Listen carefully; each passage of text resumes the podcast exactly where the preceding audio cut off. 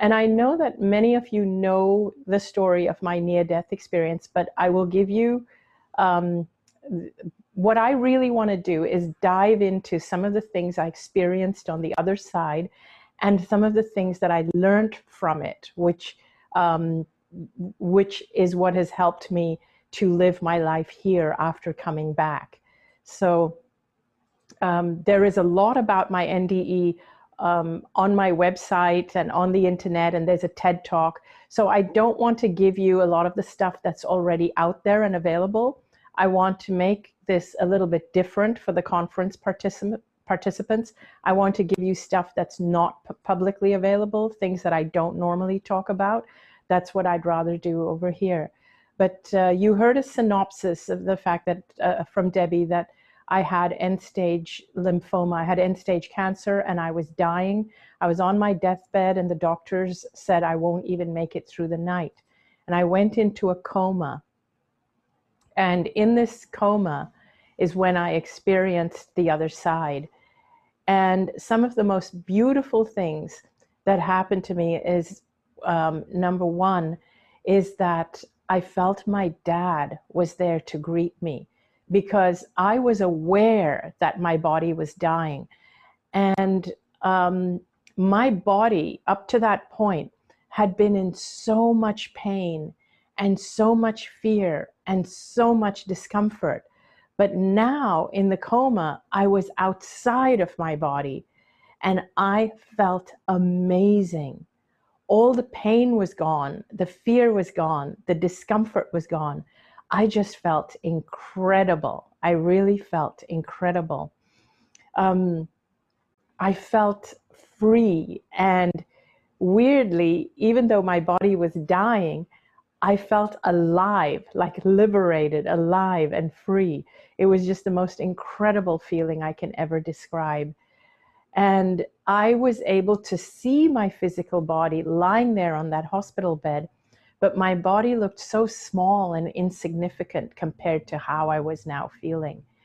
And I became aware that I was surrounded by other beings, and these other beings were here to help me and to welcome me and to comfort me on the other side. And one of them was my dad. And my dad and I had a turbulent relationship while I was growing up. But here on the other side, all I felt from my dad was this beautiful, pure, unconditional love. It was the most incredible feeling ever. Like just this beautiful, pure love. Um,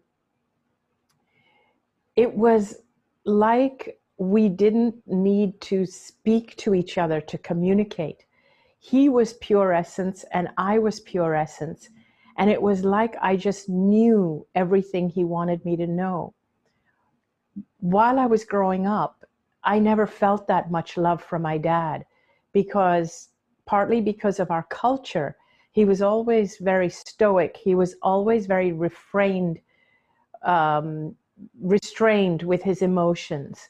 He was not forthcoming with showing love and sentiment and things like that. He never was. He was extremely strict. And and now here on the other side, all I felt from him was pure, unconditional love. It was just the most beautiful thing. And he didn't even have to speak it or say anything. I just felt it and knew it. What I realized is that when we're on the other side, we don't need to communicate. In fact, we don't have any biology. So we don't need to speak things with words. We just know things. We know what each other are feeling and thinking. And it's almost like our essences merge with each other and we just feel what the other person wants us to feel. The interesting thing was I felt I could even merge with the essences of the people who were still alive. My mom, my brother, my husband, they were all in physical form and they were surrounding my body um, in that hospital room around my bed. And I was able to feel what they were feeling. And every part of me wanted, the, wanted them to know that they had nothing to be concerned about because I was fine. I was totally fine and I felt better than I'd ever felt before. I felt more alive than I'd ever felt in physical life before. As I continued on that other realm, I even came, I even met my best friend who had crossed over two years prior. My dad had crossed over 10 years prior. So it felt so good to be reunited with people who I had loved and lost. And I felt like I was surrounded by loving beings, but I didn't recognize all of them. Maybe I knew some of them from other lifetimes. Maybe some of them had never reincarnated. Maybe some of them had never incarnated, and I just knew them um, because they were my my guides and guardian angels. Maybe I just knew them from the other realm itself. But I just felt incredible. Um, as I journeyed even further into that realm, I started to understand things that I didn't understand while I was here. And one of the things that I understood was why I had the illness. I understood how it came to be that every thought and every decision that I'd made during my lifetime had contributed to me being there on that hospital bed dying. I understood how I was actually one facet of divinity or God or the universe or whatever we want to call it. We all are a facet and an expression of the universe or divinity, every single one of us. And I realized that during my lifetime, I had forgotten. I had completely forgotten. And while I was there on that realm, I also realized that I was loved unconditionally I was loved unconditionally by every soul and every spirit in the universe, and that we all are. And I realized that we are love expressing ourselves. And I had forgotten. In fact, all of us know this before we're born, but sometimes life causes us to forget. And during my lifetime, I had forgotten I had and and I had forgotten how powerful we are. We are all extremely powerful and extremely loved, but sometimes this world strips that away from us. While I was there, I realized that I was more powerful than I had ever been led to believe. And I understood that I had lived a life of fear that I had made all my decisions through my lifetime based on fear. I had made all my choices based on fear. And many of these fears were along the lines of a fear of not being good enough, a fear of disapproval from other people, a fear of not being liked. And I also feared things happening to me, a fear of illness, um, I always felt like a victim. I'd grown up being bullied, and so I felt things in life just happen to you. So I always felt like we were vulnerable, vulnerable to random things happening to us. And it was while I was on the other side that I realized nothing is random. We all have a part to play in co creating our life here. Everything, including who we marry and who we meet and when we die or when we get ill. Even the day we die, it's not completely random. We have a part to play in our own death. And certain things and choices we make can change it, but we come here with an intention to fulfill certain things. We come here with a purpose, and we come here intending to fulfill our purpose. And so I realized at that point that it wasn't my time to die. And even though I realized it wasn't my time to die, I also realized that I had a choice. I wasn't, um, so I basically had a choice of whether to come back into this physical body or continue in that realm. When I was presented with that choice, no part of me wanted to come back into my physical body because my body was sick and dying and I had been suffering and struggling. So why would I want to come back? And it was so incredible and beautiful on that side. But it was at that point that I was made to understand by everybody around me, all the souls around me. I was made to understand that now that I knew the truth of what caused the disease, and now that I knew the truth of how powerful I, I am and how powerful we all are, that if I chose to go back into my body, that my body would heal and it would heal very, very quickly. And so it was at that point that I made the decision to come back into my body. And it was at that point that I felt my dad and my best friend say to me, Now that you know the truth of who you truly are, go back and live your life fearlessly. And in those moments after they said that, I started to come out of the coma and I started to wake up in the hospital with my family members around you around me. That message of go back and live your life fearlessly, what that meant to me was go back and be yourself fearlessly. I had never allowed myself to be who I am in my whole life. I had always grown up to please other people. I was taught to please other people, especially because of the culture I'm from. My my parents are Hindu. I come from an Indian background, Indian by ethnicity. And I was always taught to be subservient, especially to the men around me. In our culture, a woman's value um, is only, a woman is only worth how valuable she is to the men around her in her culture. So I, I had to make myself valuable to the men around me. So as I was growing up, I had to obey my dad, um, and I was being groomed for an arranged marriage because eventually I would have to make myself valuable to my future husband. That was basically how I had grown up.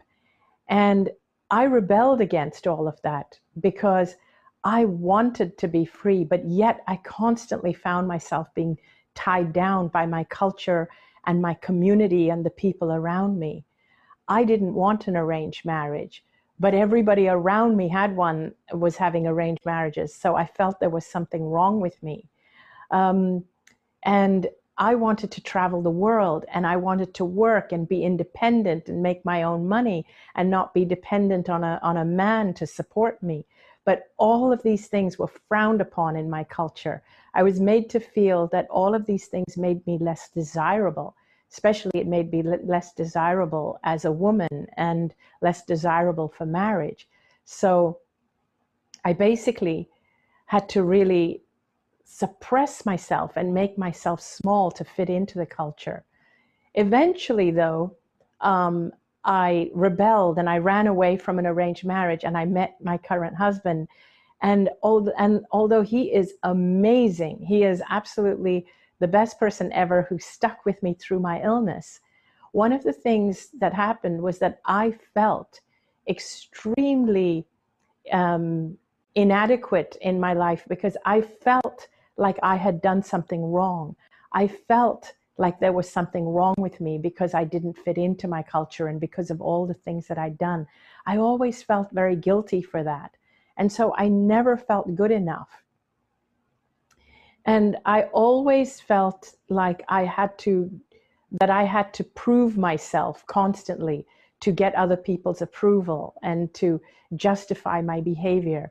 So over the years, that wore down at me. And every decision I would make was to make myself um, to, to avoid disappointing other people.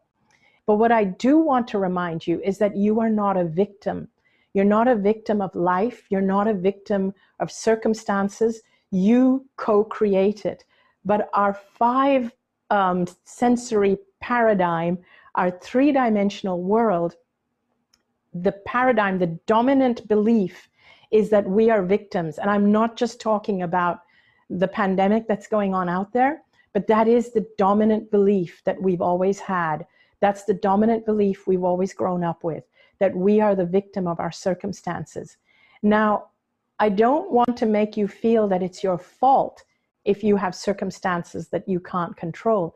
It is not your fault that um, who you were, um, what family you were born into, or what socioeconomic economic status you were born into. It is not your fault if you're dealing with an illness or if you're grieving. It's not your fault.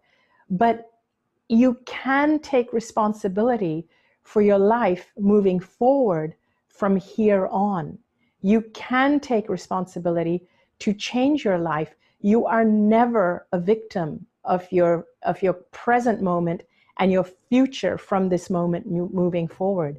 You're never a victim. So don't allow any kind of teaching or dominant paradigm um, convince you that you are a victim. When I came back from the near death experience, one of the things I realized is that I had spent my life giving my power away to other people because I believed I was a victim. And this is one of the things that happens. When you believe you're a victim, you end up giving your power away. And I knew that all I had to do was to be myself fearlessly. And I understood that when my dad had said, be yourself, he meant be yourself fearlessly. And what that meant was stop trying to be what everybody else wants you to be. And this is why I didn't succumb and try to be what my community wanted me to be. I knew that I couldn't do that this time. I had to honor that message from my dad. Be yourself fearlessly. So I started to honor that and I had to go on an inward journey because my entire life I didn't know who being myself was. And so when people ask me, um, how do I love myself? The first thing to do is to get to know who you are because loving yourself means allowing yourself to be yourself fearlessly. That's what loving yourself means. Because being yourself fearlessly means allowing that spirit that is you, the soul that chose to come here. It means allowing that soul to express your, itself through you, through this physical body. That's what loving yourself means. And as I said earlier, your soul came here with an intention. It came here with a purpose. But unless you allow it to fulfill its purpose, it can't do that. How do you allow it?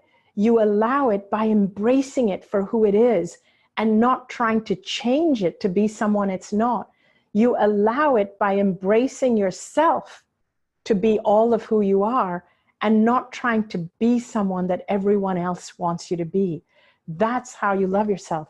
But the first step is to get to know who you are. And I realized I had never gotten to know who I am in my entire life. Who I had become was purely what everyone else wanted me to be. I had gone in so many directions, pushed and pulled, and I'm sure many of you relate to this. And now I realized, after having the NDE, I had to start discovering who I am. And it took a little while, and it was not easy. As I said, I had to face other people saying to me that I was delusional, and I had to make my world smaller in the sense that I had to spend the time getting to know who I am without allowing other people to pry me away from that world. And as I did that, and I got deeper into that journey, I realized that the only way into the universe is within. It's really by getting to know who you are and accepting every part of you and not denying even the parts of you that you don't like. That's the thing about loving yourself. It's about accepting even the parts of you that you don't like, that you judged, and realizing that even those parts of you are there for a reason. And I had to embrace those parts. I had to embrace the part of me that rebelled against my culture. I had to embrace the parts of me that I was embarrassed of, that had run away from an arranged marriage and made my community, my family ashamed of me. I had to embrace all those parts of me. I had to embrace the part that I had many traits that in my culture felt like um, undesirable traits. once I embraced all of those and realized there was a reason I was all of those things, I realized that actually I am a child of God. And once I was able to embrace it, I started to become more fearless in expressing my story. I started to become more fearless in standing up and saying, I don't care if people think I'm delusional. This is what happened to me. And I know there are more people it happened to. I know there are a lot of people out there who believe me, but they're afraid of standing up and saying that because they are also afraid of people thinking they're delusional. So once I embraced that part of me that didn't care about being a rebel and that didn't care about being stronger and having a voice, once I embraced those part of me, instead of suppressing it, um, I started to voice this and other people started to come forward and say, you've given me permission to express my story. You've actually given me the permission to feel it's not crazy, it's not woo-woo. You don't have to think that way. You only have to fill yourself, fill your own cup, get to know yourself, be the brightest light you can be, and other people will be lit and helped just by your presence. Because remember, we are all energy more than physical beings. We are all more than five sensory, six sensory or more beings. We are all energy. And when you deny that and you shrink that and you don't love yourself and you allow yourself to become drained, your energy becomes smaller and smaller. And when your energy becomes smaller, you become depleted and you go into survival mode. But when your energy gets bigger and bigger because you love yourself, you get to know yourself and you express yourself and your energy becomes bigger, just your very presence uplifts and helps the people around you. Just your presence. So thank you, thank you, thank you all so much for tuning in and listening to me. Thank you so much. Bye.